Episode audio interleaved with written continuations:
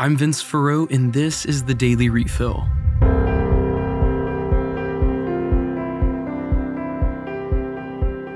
Up first today, the Senate has voted to block President Biden's student debt relief program in Congress. While this is certainly a blow to the president's plan, its real test still remains in the hands of the Supreme Court.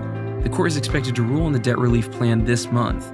The problem at hand in the case primarily revolves around whether or not the states suing the Biden administration could demonstrate that they had standing, which mostly means that they show they somehow will be injured by the debt relief program. There's not much speculation yet as to when exactly the justices will rule, but it's near certain that it will be this month. In international news, NATO may be growing in numbers soon. After already growing this year because of the addition of Finland to the alliance, NATO may be gaining Sweden as well by July, according to its Secretary General. President Zelensky of Ukraine is also pushing hard for Ukraine to be admitted into the alliance, which many members ultimately desire. However, given the war it is currently fighting against Russia, specifically, it's unlikely that their membership will be processed and accepted anytime soon.